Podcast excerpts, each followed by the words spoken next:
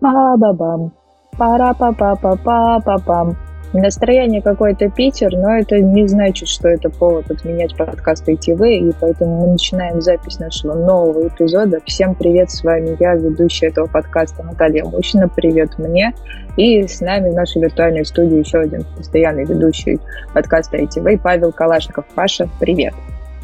Здравствуйте. Сегодня, кстати, 36-й выпуск подкаста. У меня в детстве было, когда я выучил числа, любимое число было 36 порадуемся за Пашу.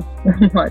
На сегодня мы без гостей, так получилось, хотя мы планировали, и, возможно, мы когда-нибудь расскажем эту историю, но не сегодня, и сегодня мы просто будем обсуждать разные, разные новости. Паш, как ты на это смотришь? Да, важная мысль. Э, хочется э, напомнить людям, если вы слушаете сейчас нас и хотите прийти к нам в гости, вы обязательно нам, во-первых, пишите, да, если вы вам есть о чем рассказать, вы действительно считаете себя интересным человеком, да, вот. А если вы, если мы договорились о записи, то, пожалуйста, не забывайте про нее, записывайте в календарь и обязательно приходите. Безусловно, это не значит, что надо, э, что мы не люди, мы все понимаем, но если э, вы пропустили запись после договоренности без уважительной причины, мы вас, ну, любить не будем, как минимум. Вот, поэтому, да, приходите к нам в гости, мы всегда всем очень-очень рады. Вот, ну а сегодня у нас такая будет подборочка новостей из такого мирового мира, простите за тавтологию, вот, и начнем мы, пожалуй, с того, что Трамп опять начудил, вот, и 7 августа Трамп сделал заявление по поводу того, что э, запрещено теперь жителям и компаниям США вести дела с приложением TikTok и мессенджером WeChat. В общем, масштабная рыночная война с Китаем набирает новые обороты – и, а, в общем-то, крупные компании сейчас очень, очень сильно обеспокоены тем, что происходит. И а, многие даже не поняли в итоге, в чем конкретно заключается сам указ. И а, Apple, Walmart, Walt Disney и другие большие компании попросили разъяснить этот указ. Вот, ссылочку на эту информацию мы тоже представим в описании к подкасту, чтобы вы тоже могли более подробно разобраться в том, что происходит. В общем, история заключается в том, что через 45 дней вступит в силу запрет на эти приложения, и, э, в общем, Трамп сказал, что запрещены вообще любые операции, которые связаны с WeChat, но подробностей и ясности он не дал по поводу того, что происходит, и теперь в итоге компаниям приходится теоретизировать, что же он такого сказал, вот, потому что разъяснений в итоге никаких нет, кроме одного общего нельзя. Вот. Паша, ты как относишься к тому, когда что-то нельзя? Ну, я не разбираюсь в политике, особенно в политике э, в Соединенных Штатах, но первое, что я пытаюсь вспомнить, я правильно понимаю, что при Обаме такого не было, да? То есть, когда президентом США был э, Барак Обама, вроде бы не было запретов в сторону Китая, постоянных таких, э, что все, все запрещено. Он же каждые пару месяцев что, что требует запретить. В итоге с Huawei проблемы, с ZTE проблемы, и вот сейчас но он постоянно что-то требует запретить. У него вот есть два направления, куда он агрессирует очень активно. Это вот э, санкции для России и какие-то штуки, которые связаны с Китаем. Он там вообще, мне кажется, в состоянии холодной войны находится с Китаем и постоянно все запрещает. Я, конечно, так активно за политикой США не слежу, чтобы быть в большем контексте. И э, могу делать какие-то выводы только на основе заявлений, которые периодически появляются уже в такой общей сети.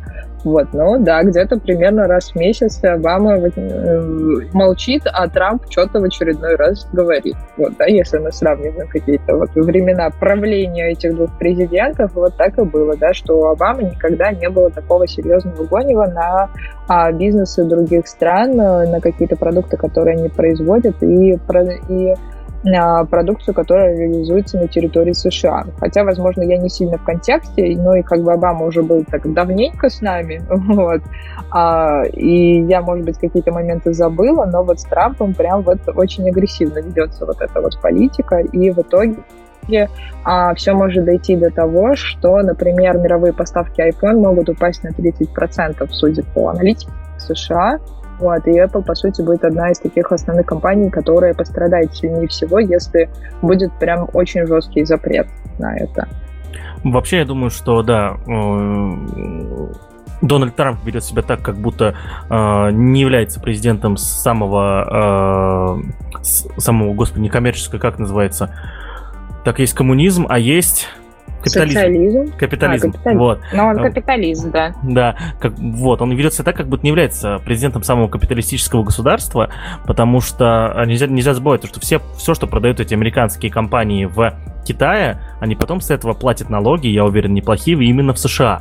Потому что когда что-то продаешь за границей, насколько мне известно, ты должен платить налоги и за границей, и у себя тоже, и при том даже побольше.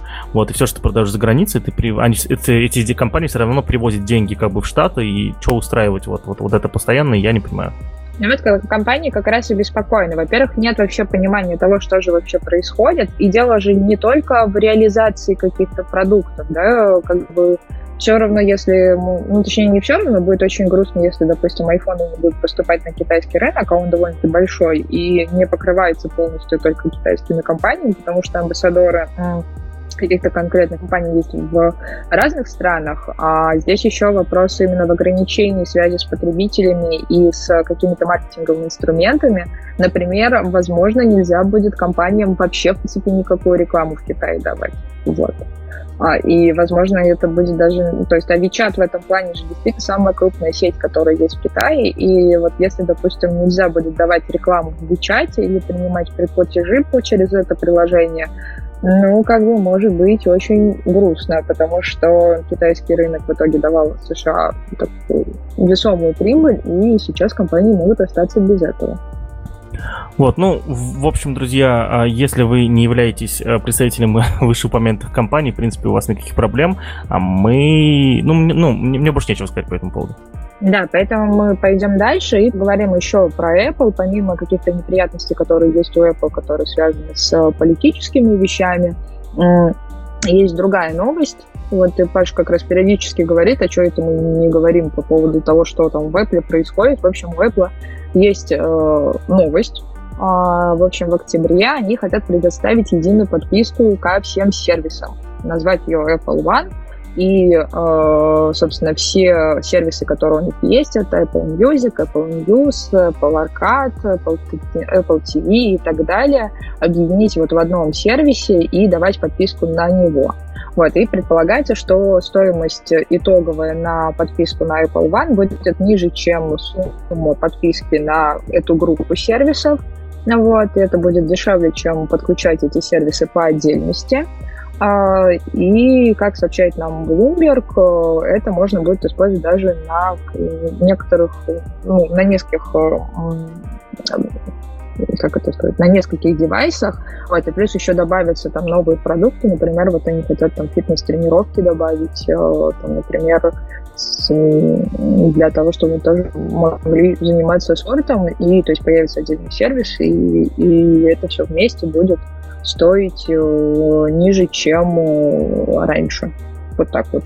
Общем, можно порадоваться за Apple, если они это введут, то будет хорошо, но вопрос что будет с теми, кто не пользуется, например, Apple TV, и им нужен только Apple Music, вот, а заставит ли их покупать все равно подпи- подписку типа Apple One, вот, с этим пока не очень сильно понятно. Самое смешное, что э, мне недавно Google э, предложил установить приложение, которая объединяет в себе а, Google Диск с расширенным хранилищем, там ну, много, много гигабайт, вот, где можно еще Gmail сразу же из одного приложения управлять, кажется, Google Фото, вот, и, э, ну, и там еще куча разных фич дополнительных, то есть тебе там какие-то, э, тоже дополнительные фичи, там предла- э, дополнительные рекомендации по товарам, по услугам и так далее. Догадайся, Наташа, как называется это приложение? Ну, как Google One. Да, все правильно. Оно называется, блин, Google One. А, у меня вопрос. Какой хер? Ну, типа, а, они последние лет 10? Вот, серьезно, вот у них One, S, что там еще есть, X, что еще у них там? Ну, не знаю, не знаю. Вот, то есть, ну... Старые я... какие-нибудь, ньюсы и вот это вот все. Да, вот. И я думаю, что это в книжках по маркетингу, да, этот период э, нашей жизни будет описываться как период, я не знаю, э, однобоких названий, да, когда все, даже самые крупные компании, имея огромный ресурс, огромную возможность придумывать новые бренды, э, используют одно и то же. Ну, короче, я, не знаю, как это прокомментировать. Возможно, я что-то не понимаю в маркетинге, я, скорее всего, много чего не понимаю в маркетинге. Вот. Э, но это странно. Если вы знаете, друзья, логику, почему так происходит, почему и почему S, то, я не знаю, ну, пишите нам, приходите в подкаст и будете нам все это рассказывать. Да, в общем, история вот такая, посмотрим, что скажет Apple. Но Apple делает как всегда. Они такие сделали какое-то информашку коротенькую, потом к ней начинают приходить за разъяснениями того, что происходит, и Apple такой, а мы пока не скажем. Вот, ждите, когда анонсируем окончательно. Вот, и поэтому это такой большой э, буфер для всяких разных э, додумок и так далее. В общем, на этом, мне кажется, строится принцип маркетинга в самом э, Apple. Вот, это дать какую-то коротенькую новость, а потом всех заставлять думать, что что там будет такое. Вот, в общем, вот так вот. А мы идем пока дальше. Apple мы обсудили, и далее мы разговариваем на тему следующей новости, которая звучит в заголовке так. Как за неделю получить что? Она это добавилась так карточка, на самом деле там прям про деньги, это новость не про деньги. Вот, я, я хотел тебя перебить, прости. В общем, да, в карточке написано у нас э, в Trello, как за неделю получить актив 25 миллионов рублей, но на самом деле э, совершенно не про э, эта статья, статья про домены. Вот. Наташа, скажи, пожалуйста, сколько э, есть у тебя, во-первых, домены, ну, которые ты содержишь, которыми ты управляешь, которые зарегистрированы на тебя как на физическое лицо? Нет. У меня раньше был именной домен, но он закончился, и я его не продляла, как минимум, потому что я поняла, что я не знаю, зачем оно мне. Вот, да. У меня таких доменов э, порядка восьми, то есть, да, это э, это мой, есть мой личный домен, домен зарегистрированный на Машу, домен, и э, домен зарегистрированный на то есть, другие наши проекты, да. Вот. И я действительно постоянно слежу за их э, продлением, да. Более того, я почти наизусть знаю, как, в каком месяце, в какой части какого месяца нужно каждый продлевать. И за этим слежу. Почему? Потому что, ну, это очень важная история, э, и мы все слышали много раз, когда кто-то забывал продлевать домен в регистраторе, и это заканчивалось тем, что пришлось потом платить много денег. Я понимаю, что мои домены нахрен никому не нужны, но даже если его умудрятся перехватить и скажут, иди плати там 30 тысяч, ну, come on, мне придется платить 30 тысяч. Вот. Э, согласен, не, так страшно, но неприятненько все равно будет, поэтому просто в голове держать и в 8 раз в год обновлять некоторые домены, это нормально. Вот. Э, еще, кстати, лет 7 назад или 6 была история, когда Google забыл продлить домен, и какой-то хацкер его перехватил, и у него на это было, там, я не знаю, секунды, он его перехватил, и там ему заплатили миллионы-миллионы долларов за это. Э, я, кстати, не знаю, фейк это или нет, Наташа, ты помнишь эту историю?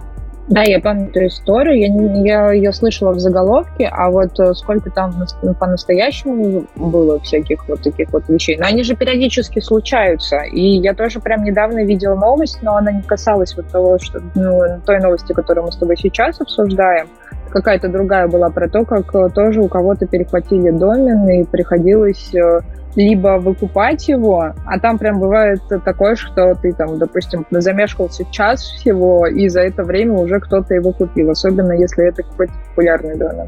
Вот, и как раз история об этом, э, история про компанию, которой принадлежал домен э, gi.ru, то есть двухбуквенный домен в зоне .ru. Чтобы вы понимали, двухбуквенный домен стоит очень-очень-очень дорого, и человек, который его зарегистрировал давным-давно, он сделал это в 98 году еще, то есть он сделал это, наверное, задорого, но не так дорого, как сегодня может стоить такой домен, да. И а, тут произошла другая ситуация. Этот домен был продлен, то есть его регистрация не закончилась, человек за этим следил, но а, домен был зарегистрирован на юрлицо, и э, в рамках реорганизации компании, судя по всему, э, то, то юрлицо было то ли в процессе реорганизации, то ли что. И нес, несмотря на то, то, что домен был продлен, доменный регистратор, а домен регистратор это организация, куда вы можете прийти и, соответственно, купить эти, этот самый домен. Вот, э, приобрести его на год. Д, домены все покупают, ну, в основном на год. Можно там, конечно, какие-то услуги на больше, но в основном всегда на год. Вот, и э, доменный регистратор reg.ru, самый, ну, наверное, популярный в России, да, вот, э, несмотря на то, что домен был продлен, все равно его дальше перепродал. Вот. А, я готов поспорить на деньги, что когда ты регистрируешь на, на юрлицо домен, то там есть важные строчки про то, что если юрлицо находится в какой-то иной стадии, допустим, там, например, реорганизации, например, в стадии ликвидации, то они имеют право его кому угодно отдавать. Но они это, э, но они это сделали с доменом uh, gi.ru, то есть с двухбуквенным доменом, и в итоге чуваку пришлось в, нет, э, простите, я ошибся, не чуваку, который все, все делал, а самому, домен, э, самому доменному регистратору пришлось выкупать его за много-много миллионов рублей. Вот. Э, ну, что я могу сказать про эту историю? Про то, что, э, друзья, доменная это очень важная история до сих пор, несмотря на то, что доткомов прошел уже больше 20 лет назад, и э, некоторые из наших слушателей даже еще не родились в это время. Вот. Э, но домены до сих пор это очень важная история, не про не забывайте свои домены, да, и особенно те домены, на которых зарегистрированы ваши важные проекты, и, соответственно, это помните об этом, обязательно прочитайте статью, она очень э, поучительная. Но, кстати, в этой статье есть капелька приятного, вот, а, несмотря на то, что у товарища случились очень большие нервики на тему того, что его домен пропал, в итоге Рекру сделали очень хороший способ, ну, хороший вариант того, чтобы исправить эту ситуацию. Вот и если вы дочитаете статью до конца и более подробно вникнете в что такое, то э, там есть э, позитивное завершение этой истории, и остается просто негативен сам вариант того, что такая ситуация может случиться. И да, действительно нужно все-таки следить за своими счетами, за своими сервисами, которые подключены, чтобы ничего э, плохого не случилось. Вот. В общем, дочитайте ее до конца, там есть очень хороший отклик самого Рекру. В этом плане они поступили большие молодцы, э, как минимум в нивелировании того, что произошло. Вот. Но при этом я согласна с автором этой статьи по поводу того, что а вот представьте, что с другими происходит, кто не так насчив и не так публичен, как я. Кстати, по поводу Regru, а, считаю, да, что это потрясающий сервис для содержания доменов. Несмотря на то, что у них периодически баги бывают, они очень любят а, обновлять свои сервисы, а, и у них с завидной периодичностью что-то не работает. Реально иногда натыкаешься просто вот, нажал на кнопку, тебе пустой экран в ответ. Но это окей, это как бы длится иногда пару дней, там, и ты потом пользуешься этими фичами, а если тебе нужны прямо сейчас, тебе в поддержке довольно быстро отвечают. Вот. И, кстати, я тут вспомнил, большинство из тех восьми доменов, которые я вот имею сейчас, я их купил еще будучи студентом, и э, я использовал такой лайфхак интересный. Ты приходишь в, на менее известные доменные регистраторы.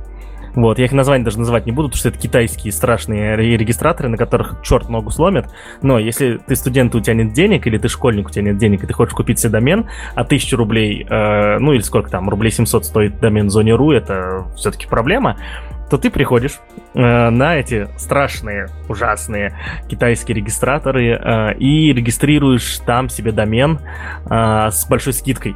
То есть, чтобы вы понимали, домен itv.pro мне припал за 32 рубля.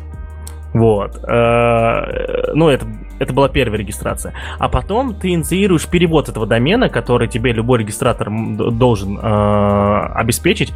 Перевод домена с одного регистратора на другой. И ты, э, вместо того, чтобы содержать твой домен в отвратительном регистраторе, потом переносишь этот домен в нормальный регистратор, например, игру. Перенос вроде бы история бесплатная, насколько я помню, да, и он длится максимум 30 дней, вот. А, и, и тут есть важный момент. Вы хотите мне сказать, то, что, ну, Паш, ну зачем переносить а, в, в, в регру, да, чтобы там платить больше каждый год, когда ты продляешь. А нет, в этих регистраторах ты тоже будешь платить полную цену в этих китайских, даже если сперва купил задешево. Так что приходите в какие-нибудь э, хреновые доменные регистраторы, покупайте там домены вообще за копейки и, соответственно, переносите их потом на регру. Процесс сложноватый, но у меня занял, ну, я не знаю, часа полтора, наверное, да, то есть, чтобы разобраться, чтобы точно все сделать правильно. Короче, лайфхак такой. Вот, а мы переходим к следующей новости. А, собственно, новость связана с последствиями пандемии и с тем, что не всегда все в этой истории бывает хорошо. Как вы помните, пандемия очень сильно ударила по многим. Следующее. Э, одна из компаний, э, довольно-таки известная, очень-очень сильно известная, э, уволила свой штат сотрудников. Не весь, конечно, но большую его часть. Вот. И Собственно, сама новость заключается в следующем, что вот они уволили их, сейчас скажу, сколько человек. В общем, они 250 человек в итоге в начале августа 2020 года уволили, а компания это называется Mozilla. То есть, если вы э, пользуетесь их браузерами, то наверняка вы прекрасно знаете. И, в общем, это было связано с тем, что у них очень сильно упала выручка, случилась реструктуризация и уволили 250 еще. Вот. У них сейчас э, общий штат составляет 700 Наташа, я прошу прощения, тебя перебью. Подключись, пожалуйста. У тебя какие-то помехи там и что-то происходит. 50 разработчиков. То есть сейчас было непонятно, что я говорю, да? А, ну, ты пропала на продолжительное время. Наши слушатели, слава богу, это не услышат, потому что наш автоматический монтаж все это вырежет. Но было бы классно, если бы ты начала мысль заново и перед этим переподключилась. Сейчас. Ты можешь пока что-нибудь поговорить. Да ладно, все равно мы начнем прямо сейчас. Итак, я снова на связи. Что вы знали, э, наш слушатель на самом деле прошло два часа. Ну, уж не обманывай, как бы, что ты всех так это...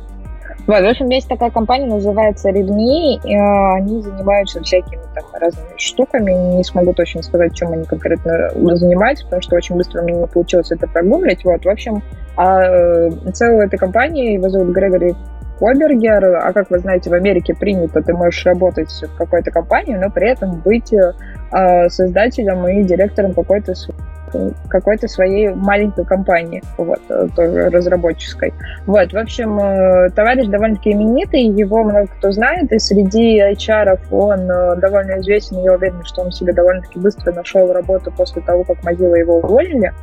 Вот, но он осознал, что у него есть определенная социальная ответственность перед командой, с которой он долгое время работал, ну и плюс ко всему здесь как раз сказалось то, что команда Mozilla была действительно очень крутой, а, и те люди, которых уволили, они были просто замечательные. Я, у них там огромный сеть выпускников. В общем, там в новости как раз он пишет такие а, дифирамбы всему этому. Вот. А, и он создал отдельный сайт с вакансиями, который называется Mozilla Live Bot, то есть, по сути, спасательная шлюпка Mozilla, вот, где как раз есть вакансии для работников, которых уволила компания. И там как раз размещены, размещены разные подборки э, от GitHub, DuckDuckGo, ну, как Coursera и других сервисов. Э, и плюс еще компании сами могут размещать свои предложения.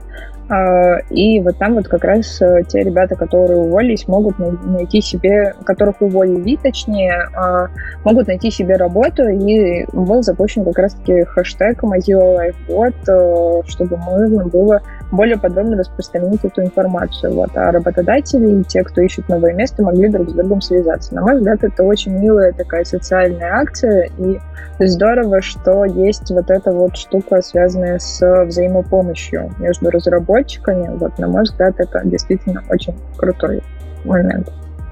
В общем, э, если вы хотите, чтобы вакансия вашей компании была модной и находилась э, ну, рядом со страничками э, Facebook и так далее, я думаю, у вас есть сейчас возможность попробовать это сделать. Не знаю, какая у них там модерация и как все это модерируется, но будет пафосненько. Да, есть такое. Вот, в общем, такая вот светлая новость. А мы продолжаем дальше. И следующая новость у нас уже связана с в том плане периодически, которые связаны с тоже тоже со всякими разными э, помогающими э, сервисами и прочим.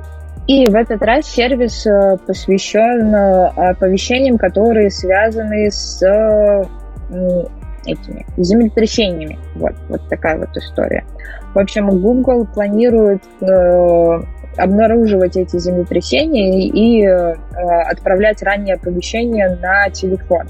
Вот, а это действительно у них в Америке очень большая проблема, особенно если там люди находятся где-то вот в районе Калифорнии там и так далее, у них очень часто случаются всякие а, такие вот катастрофы, и вот чтобы заранее а, всех а, оповещать, они установили вместе с специальной системой более чем 700 сейсмометров вот, по всему штату, то есть пока в данный момент это в Калифорнии особенно актуально.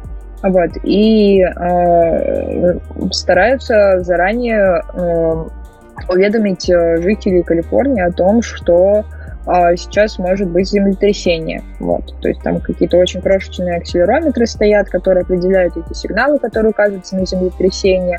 И если телефон обнаруживает что-то, то есть это происходит непосредственно с телефона, как ну, сейчас это э, связано с андроидом, ну, в принципе, логично, потому что речь идет о Гугле. А, и э, собственно, вот эту информацию передавать на смартфон э, конкретному человеку, ну, конкретным людям. Вот. И там буквально даже несколько секунд, когда случается землетрясение, имеют значение, поэтому даже вот такие вот задержки, они имеют э, место быть. Вот. Телефон обнаруживает что-то, что может быть землетрясением, отправляет сигнал на сервер обнаружения землетрясений, если вот. Затем сервер объединяет вот эти все информации со многих телефонов, чтобы определить точно ли об этом идет речь. Вот, и э, на основе этого передается как раз-таки сообщение.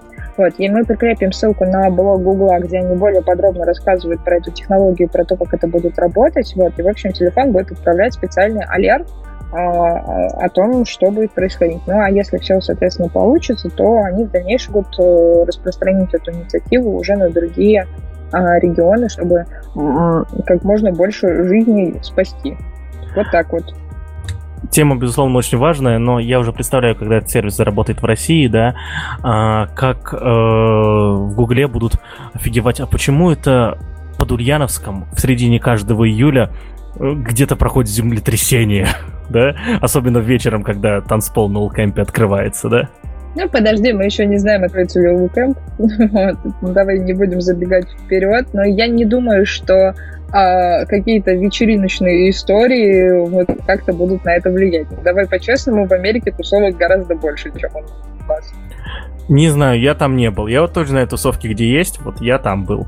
Ну, это будет забавно, если будет какая-то передача связи. Но, опять же, это же действие не из-под земли и вряд ли как-то сейсмологические штуки. Хотя, знаешь, мне кажется, что у нас эти сейсмологические штуки и не установят.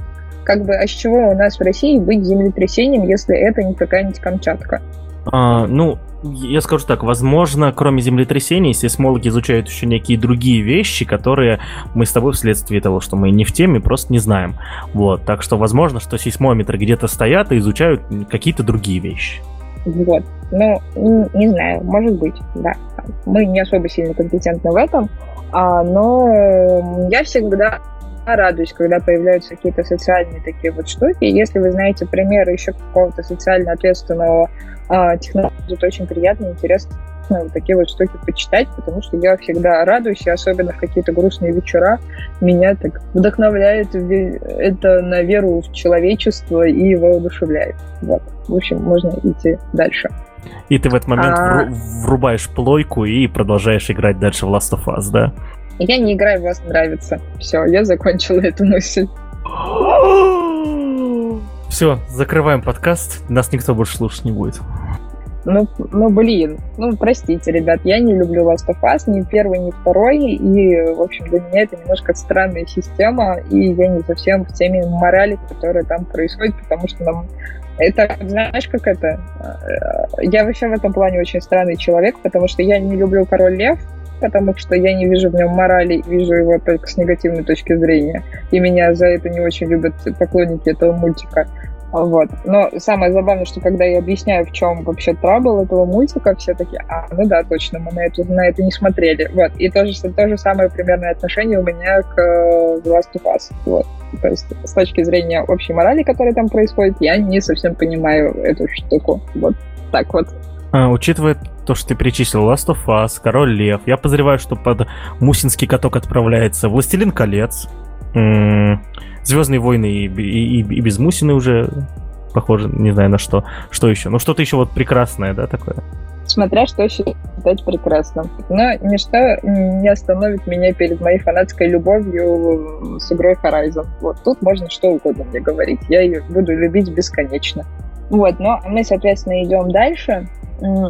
И дальше у нас э, очень странная история.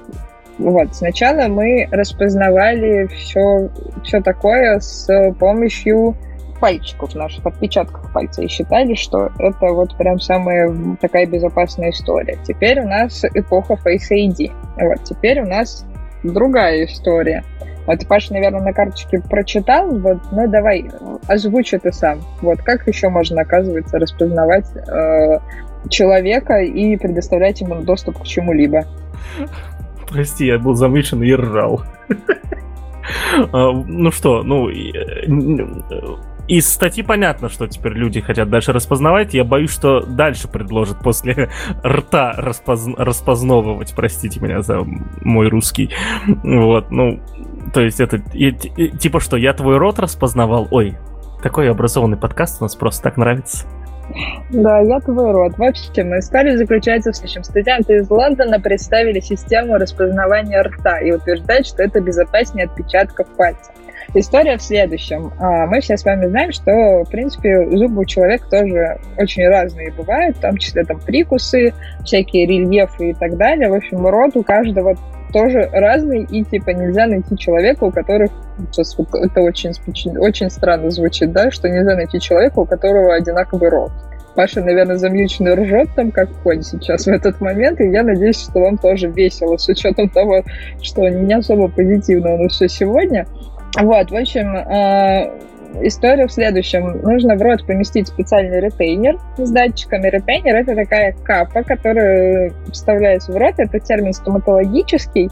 Вот, но он, по сути, очень похож на капу. Вот. И, в общем, там есть датчики, которые считывают вот всякую разную биометрию. Вот. Потому что, по мнению авторов проекта, можно отпечатки пальцев подделать, распознавание лиц можно обойти, но с отпечатками пальцев, например, вот вообще все очень странно происходит. Ну, не знаю, видели вы или нет, есть даже какой-то лайфхак про, точнее, лайфхак, а скорее эксперимент про то, как люди по очереди на момент распознавания пальцев на iPhone э, по очереди подставляли свой палец в момент, когда записывался, записывался отпечаток, и, по идее, должен был получиться другой отпечаток, и никто не мог разблокировать телефон. А в итоге получилось так, что, ну, что телефон теперь один могут разблокировать два человека по этим пальцам. Вот поэтому как бы система, да, действительно тоже ненадежна. А, и теперь вот как бы появилась вот эта вот штука с этим ретейнером, потому что складочки и морщинки в небе очень индивидуальны, скрыты от глаз, это, соответственно, будет гораздо сложнее. Вот, и используется специальный прибор, который, ну, на самом деле, очень и пользоваться устройством нужно его постоянно вставлять этот ретейнер в рот. Вот. А, и подтверждать действие нужно одноразовым вводом коснуться или надавить на пластинку языком. Вот. Вот такая вот очень странная штука, очень такая странная вариация биометрии и специфичный очень э, выбор технологий того, что можно конкретно сделать. Вот, Паша, скажи мне, пожалуйста, вот если ты, конечно, поражался, как, э, как тебе такое изобретение? Ну, я вижу два применения. Первое, ждем, когда Xiaomi выпустит телефон с этой штукой. Вот. И этот телефон будет для, э, для антижурнов. Ну, то есть для тех, кто постоянно жрет, и, жрет, пырится в смартфон во время еды. Тут не попыришься. Тут придется вот типа до разблокировать, а во время еды уже разблокировать не сможешь. Вот. А, и, и я думаю, что еще прекрасно будет для биткоин-кошельков. То есть, э, типа, в, эту штуку прям будет встроен биткоин-кошелек, и чтобы произвести оплату, нужно приложить его, короче, к карту. Вот. Интересный вопрос. Она считывает, эта штука считывает биометрические показатели э, только э, пространственные, назовем это так, или какие-то иные еще? Ну, пока, видимо, еще такие. Но они хотят туда еще всякие разные биомаркеры э, ну, там, прикрутить, чтобы можно, например, слюну использовать для того, чтобы считывать, например, как там у тебя что по заболеваниям там, и так далее. Но таких датчиков у них пока нет, и, как, и вообще, в принципе, пока вроде как ни у кого нет. И поэтому они надеются, что потом получится это сделать. Вот, но, соответственно, патент они уже собираются регистрировать, вот, а, и над прототипом тоже продолжают работать. Вот. Ну, в общем, это пока еще только на стадии идеи. Вот. А, ну вот, вот такая вот странная история. В комментариях, естественно, к новости, это будет ссылка на T-Journal, а, естественно, очень много шутеек на эту тему. Вот, и у меня тоже в голове очень много шутеек, но так как у нас подкаст такой довольно-таки интеллигентный, я не буду их озвучивать, додумайте сами. Шел 2006, 2036 год. Э, фронтендер Дмитрий с Будунища с утра не смог попасть в офис своей компании. Какой кошмар! Ужасно. Очень, очень плохо. Ладно, ну я думаю, шуток прям на эту тему действительно очень много. Ну а мы переходим на эту веселую ночь к следующей теме и поговорим по поводу Flutter. Вот. А, Паша, давай рассказывай, что там во Flutter натворили. Итак, друзья, а, что такое Flutter? Flutter — это а, фреймворк для разработки мобильных приложений, кроссплатформенных мобильных приложений. Мы подробно о нем говорили в, во время записи нашего подкаста про мобильную разработку. Один из лучших, кстати, выпусков подкаста ITV на данный момент. Ссылку на этот выпуск мы обязательно оставим в описании, если вы хотите узнать, что такое Flutter и вообще что-то новое про мобильную разработку узнать, пожалуйста, приходите туда. А новость у нас про то, что Ubuntu предоставили набор компонентов и вообще поддержку Flutter под э, Ubuntu. Ну, то есть Ubuntu это один из, э, из э, дистрибутивов так называемых Linux. То есть это самый популярный Linux, который вы можете установить себе на компьютер. Вот. И теперь э, фреймворк, на котором можно делать мобильные приложения под iOS и Android, теперь для него, на нем может делаться приложение для Ubuntu. Притом, я, насколько понимаю, э, вот, и я здесь немножечко не догоняю. Я вот в статье, сейчас я ее еще раз открою, вот, и, насколько я понял, речь идет о десктопных приложениях. У меня вопрос, как ну, то есть, зачем это все нужно, а, почему именно Flutter, вот, а, ну, фактически ориентированный на разработку мобильных приложений, то есть ты фактически берешь и все его компоненты, а, связанные с UI, ты выкидываешь сразу, потому что, ну, пробовали уже делать интерфейсы десктопных приложений такие же, как мобильных, ничего ни, у кого не получилось, и эта штука не будет работать в ближайшие десятилетия, я думаю. Вот. А, и, и остается у тебя только подложка в виде какой-то а, архитектуры, построения архитектуры. В общем, я, прочитав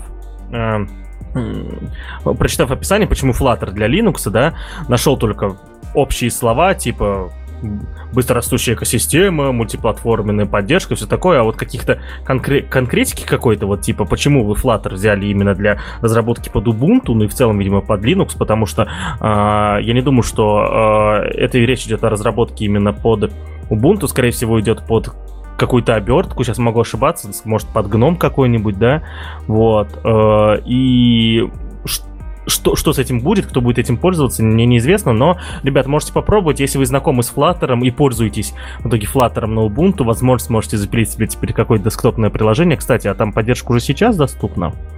Видосики есть? Вроде бы сейчас, да, уже можно прям поставить. Сиди, код на Flutter под э, Ubuntu, под Linux. Easy вообще, easy, easy. Ну, в общем, кому и зачем это надо, если вам это нужно, друзья, или вы знаете, кому это может пригодиться, или вы знаете мобильных разработчиков, которые сидят на Linux, you welcome, скиньте им статью, я думаю, они порадуются. Ну, вообще, есть ответ на вопрос, и в этой же статье есть ответ на этот вопрос, просто ты невнимательно читал. И, и ты, видимо, прочитал только маркеры, вот, как раз про быстро растущую систему. Собственно, и тут, в принципе, так и написано, что у Flutter быстро развивается сама кроссплатформенная история. Типа Flutter сами заявили о том, что они кроссплатформенные, и, собственно, Canonce, Canon, Canonical, вот, короче, те ребята, которые это все собираются делать для Linux, а, хотят быть просто на гребне волны. Они хотят поскорее использовать вот эту вот самую новинку, связанную с кроссплатформенностью Flutter. Это типа делается просто потому, что они быстро развиваются, ну, Flutter, вот, и ребята просто хотят быть самыми первыми, кто хочет это сделать. Я очень надеюсь, что этот, э, как ты описала, маркетинговый ход, то, что я вижу маркетинговый ход пока только, э, будет принят в итоге хорошо э, сообществом разработчиков, и они начнут что-то делать. Ну да, все на это надеются.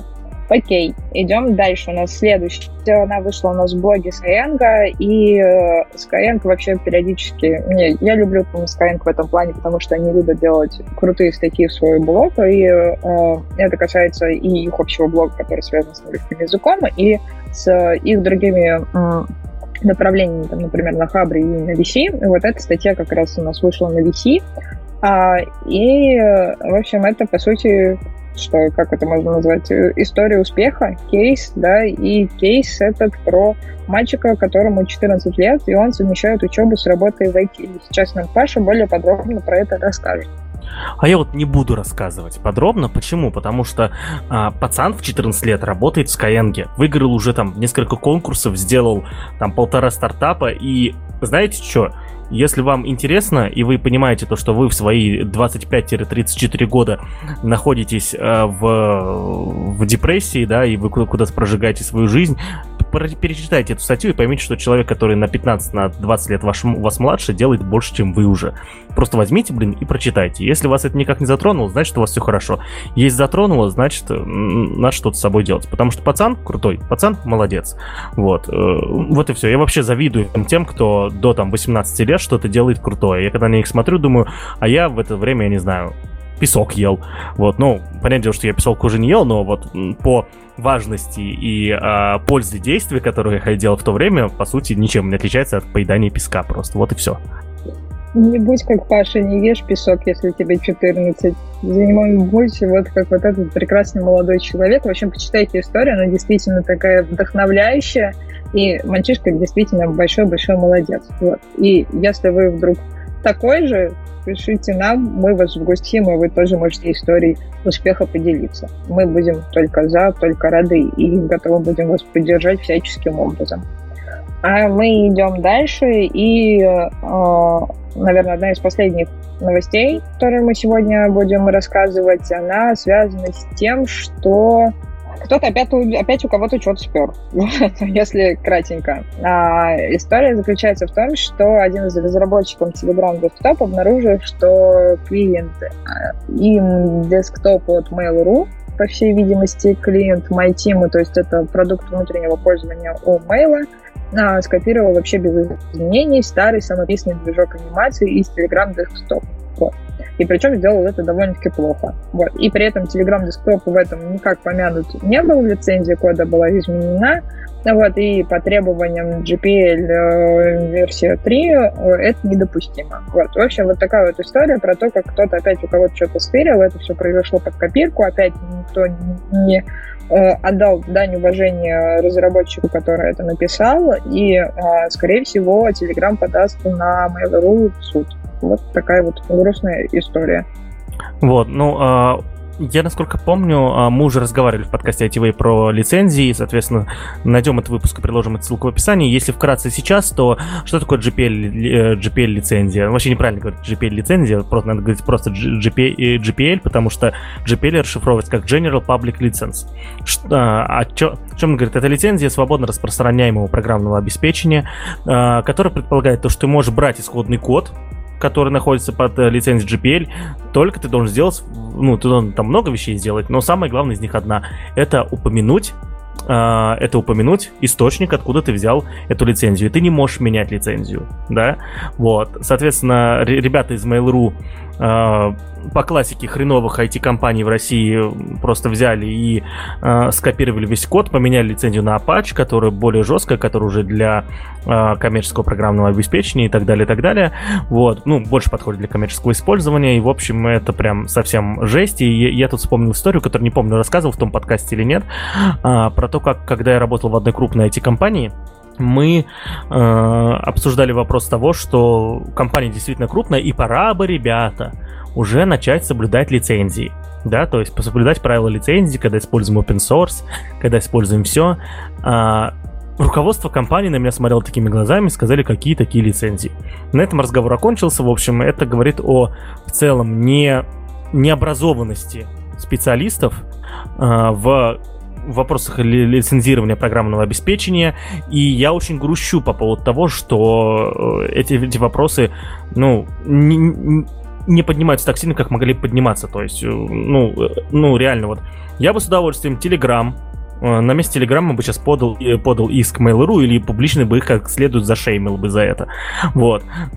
Тем более, тем более, Павел Дуров будет шеймить Mail.ru. Кому идеальная ситуация, просто бери и делай.